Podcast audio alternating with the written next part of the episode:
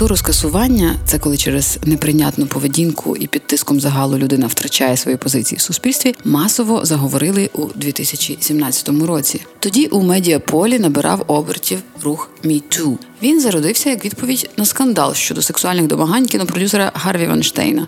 Втім, дуже швидко вийшов за межі Голівуду. Жінки з усього світу публікували пости із хештегом «MeToo», що означає Я теж про те, як самі стали жертвами домагань. І як тільки у соцмережі з'являвся пост про насилля зі сторони більш-менш відомої особи, аудиторія казала, що така поведінка недопустима і закликала до бойкоту.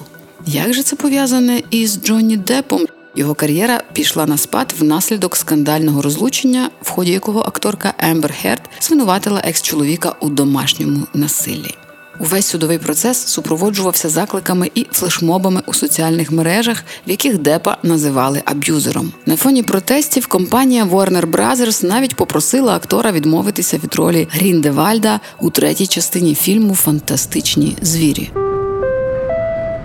Шановний пасажире, вітаємо тебе на борту Urban Space Radio. Наш рейс прямує до місця незайвої критичності мислення. Погода за бортом мінлива, з переважними кібератаками та інформаційними викликами. Екіпаж рейсу мені чути зробить усе можливе, аби твій політ був максимально зрозумілим та зручним. У випадку надмірної медіатизації допоміжні поради будуть подані автоматично. Дякуємо, що обираєш наші аудіохвилі. Проєкт реалізується у партнерстві з медіаресурсом Глуст за підтримки Європейського союзу та Міжнародного фонду відродження. Матеріал відображає позицію автора і не обов'язково збігається з позицією Європейського союзу та Міжнародного фонду відродження. Привіт, я Ірина Карпа, письменниця, співачка і авторка курсу Моя історія. Ти слухаєш подкаст Мені чути. Давай розбиратись, коли культура скасування або по-модному canceling є способом захистити свої цінності, а за яких умов перетворюються на хейт заради хейту. Бойкоти, страйки, осуд. Та це було завжди, скажеш ти. Не можу з цим не погодитися. Сором це дуже давній регулятор людської поведінки. Аманда Кунц з університету Центральної Флориди каже, що публічне засудження історично допомагало підтримувати соціальні зв'язки та забезпечувати рівність у спільноті. Так усі члени розуміли загальні норми і правила, і це гарантувало, що ніхто не стане занадто могутнім. Але якщо раніше в менших групах, якими проживали люди, думки і правила здебільшого були одні на всіх, то у розквіт соцмереж, де ми щодня переписуємось із незнайомцями з різних кінців світу, уявлення про правильне і неправильне можуть суттєво різнитися. Кордони моралі та етики розмиваються, а варіантів правди з'являється дуже багато. І як знаєте з попереднього епізоду подкасту Мені чути, протистояння між цими правдами лише посилюється бо інформаційні бульбашки підказують нам, що більшість розділяє саме нашу точку зору. Відповідно, з'являється більше сміливості відстоювати своє та засуджувати інше відмінне.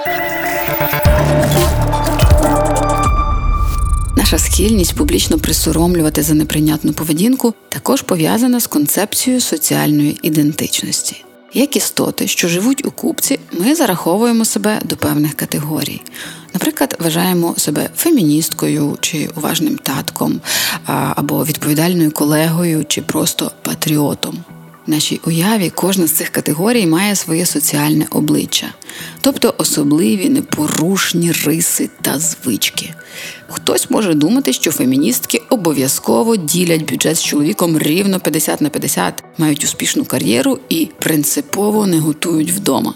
І коли на очах такої людини популярна блогерка-феміністка розповідає про покупку плаття чи запікає індика на вечерю, виникає жорстокий внутрішній дисонанс. Адже з одного боку людина все життя вважала цю блогерку феміністкою, а з іншого такі дії виходять за рамки створеного в її уяві соціального обличчя групи. Зазвичай тут, на межі зіткнення уявної форми і реальності, зароджується бажання пошеймити, яке загострюється до максимуму, якщо ми самі відносимо себе до такої зрадженої в лапках групи.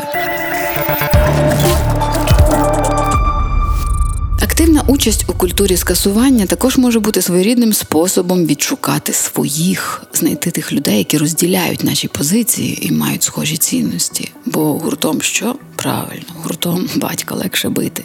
Ще якось веселіше, знаєте, так ресурсніше та організаційно простіше.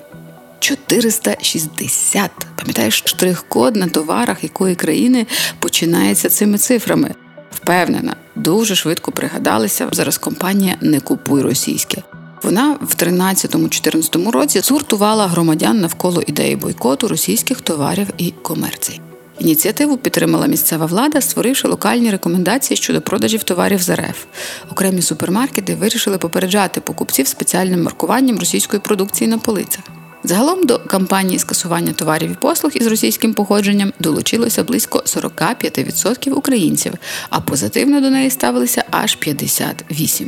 Такі результати показало соціальне дослідження компанії ТНС, проведене навесні 2015-го. В результаті кампанії товарообіг між Україною та Росією зменшився на дві третини. Влада держави на офіційному рівні заборонила російський бізнес, кіно і соцмережі. Враховуючи вплив, якого може досягти новий скасувальний флешмоб в мережі, важливо розуміти для себе, хто проводить червоні лінії у культурі скасування. В якому я таборі за чи проти? Відповідь знаходиться швидко, якщо ключова проблема лежить у юридичній площині. Наприклад, як це відбулося з рухом проти сексуального насилля. За законом кривник несе кримінальну відповідальність за подібні дії. Одна з очевидних причин, яка відносить нас до табору тих, хто захищатиме скривджених. Але якщо в центрі канцелінгу лежить певна морально-етична проблема, чи, наприклад, трактування понять краси, здоров'я, то як бути? Жіноча білизна Вікторія Сікрет завжди асоціювалася з моделями стандарту 90-60-90, допоки боді-позитив, тобто переконання, що тіло кожної людини унікальне і однаково красиве, не почав наступати на п'яти цим м, старим грецьким класичним стандартам.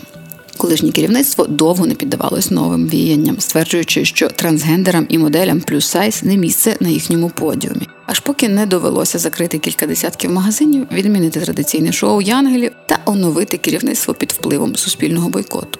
Зараз компанія заявляє, що готова переосмислити те, як буде виглядати їхнє модне шоу залучає до співпраці моделей з різними фігурами. Але ж нашому пану не догодиш. Бренд нижньої білизни почали звинувачувати у нещирості. Мовляв, їх цікавить тільки заробітки, а не суспільна користь. О Боже. От і на тобі з однієї сторони важливо чути свого споживача і приймати нові правила гри, а з іншої, чи повинні всі під впливом трендів відмовлятися від звичних їм поглядів і стандартів. А з третьою, якщо хтось вирішив проекспериментувати, то чи варто різко критикувати ці перші кроки? Де грань між культурою скасування та булінгом? Оскільки кенселінг розвивається на тлі таких технологій, як тролінг, хейтинг, мобінг, булінг та інших англомовних запозичень, вочевидь, це впливатиме на поведінку активістів-протестувальників. Втім, у наших силах скерувати незадоволення у конструктивне русло. Як? По-перше, Розвивати свою обізнаність у темі та вчитись формувати критичну позицію, не відміняти все підряд і всіх підряд, а досліджувати, перевіряти факти, шукати аргументи і спростування. По-друге, уникати подвійних стандартів. Якщо вже приймаємо парадигму про недопустимість творчої співпраці українських артистів з представниками Росії, то припиняємо слухати не лише Ані Лора Кілобуду, а й Марув, Макса Барських, Віру Брежнєву, Івана Дорна та інших, хто теж виступав на території країни-агресора. Ще можна передивитись свій плейліст на наявність пісень Наді Дорофєєвої, Монатіка, Насті Кам'янських, гурту Мозгі, адже вони теж брали участь у фестивалі Жара в Азербайджані, який фінансувався російським бізнесменом. Чи, наприклад, згадати виступ Тіни Кароль у 2019-му в агітаційному концерті проросійської партії Опозиційна платформа за життя і задуматись над походом на її концерт. Бо поділ на тих, кому можна, а кому не варто пробачати співпрацю з РФ, і є цим подвійним стандартом. Звісно ж, цей факт може викликати роздратування. Ніхто так просто не буде змінювати старі звички чи відмовлятися від того, що любить. Але коли мова йде про речі, в яких ми глибоко усвідомлюємо свої цінності, нам самим і вирішувати, чи є тут місце для компромісів. По-третє, слово не горобець. Ну, це ти знаєш. А чи знаєте, що людина, яка має гарантовану анонімність, частіше поводить себе більш агресивно щодо інших? Це довели дослідження в університеті Г'юстона, Сполучених Штатів, в ході якого проаналізували коментарі під матеріалами про еміграцію у чотирьох онлайн-виданнях. На двох із них е, вимагалася авторизація, а на двох інших коментарі можна було залишити абсолютно анонімно. В результаті на ресурсах, де вимагалася авторизація, лише 29% з усіх коментарів виявилися образливими. А в ЗМІ без логування об'єм гейту і негативу був аж удвічі більшим. Науці це носить назву онлайн-ефект вседозволеності. Коли в соцмережах ми стаємо більш відвертими, можемо написати те, що ніколи б не наважилися сказати особисто. Але ви не хвилюйтеся. Багато країн вже працюють над тим, щоб опанувати безкарність за коментарі в інтернеті. У Польщі минулого року прокуратура звинуватила найвульгарнішого хейтера країни в написанні понад 80 коментарів, яких чоловік встиг публічно образити посла Ізраїлю, консула Німеччини, також іноземців з приводу їхньої етнічної расової національної приналежності. Обвинувачений погодився добровільно відбути покарання в вигляді двох років виправних робіт. Тож, поки законодавча база намагається встигати за виходом нових моделей айфонів, пропоную вже практикувати конструктивне спілкування в мережі, наводити в якості аргументів факти, а не судження, будувати свій відгук через я формулювання, мінімально оцінювати і максимально описувати свої емоції, говорити про власний досвід, витримувати особисті кордони, скасовувати не саму людину чи бренд, а їхні вчинки. Формулювати реалістичний і виконуваний запит до тих осіб чи організацій, що приймають рішення. Адже фокусуватися на результаті своїх дій дуже важливо і спрямовувати максимум уваги і зусиль туди, де вони будуть ефективними. Наприклад, можна обурюватися в соціальних мережах або звинувачувати фанатів басти у відсутності патріотизму, маєш повне право. Але також можна нагадувати СБУ та Міністерству культури листами чи акціями протесту, що вже сплинув термін заборони в'їзду російському артисту в Україну, і чому його варто повторно включити до чорного списку. Отже, варто все-таки вибирати ті способи вираження своєї позиції, які не будуть потенційно небезпечними для суспільства, тобто радше на користь онлайн чи офлайн протесту, але без кидання димових шашок в людей, які прямують на концерт. Бо, зрештою, мета ж не в тому, щоб поставити під загрозу здоров'я співгромадян, а щоб російські виконавці не заробляли в Україні, чи не так? У наших руках опинився дуже серйозний рупор соціальні мережі. Культура скасування яскравий приклад того, як вони допомагають нам об'єднуватися і посилювати свій голос як групи з конкретними цінностями. Але при неправильному використанні є ризик, що великі та складні соціальні проблеми спростяться до одного твіту, а системні недоліки до відповідальності конкретної людини. Або ж протест переросте у неконтрольоване лінчування, тобто розбірки без суда і слідства.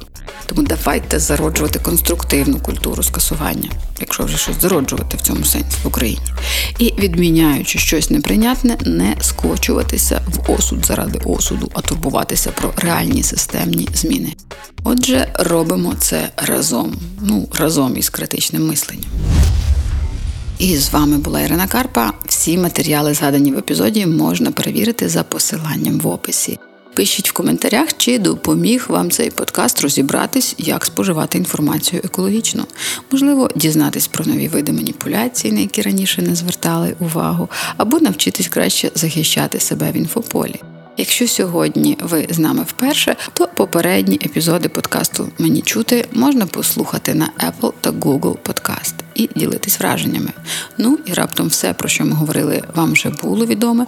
Тоді поцілую вас в носа і буду щиро пишатися, що серед наших слухачів є справжні сенсеї критичного мислення. Па-па, будьте мені здорові і з критичним мисленням.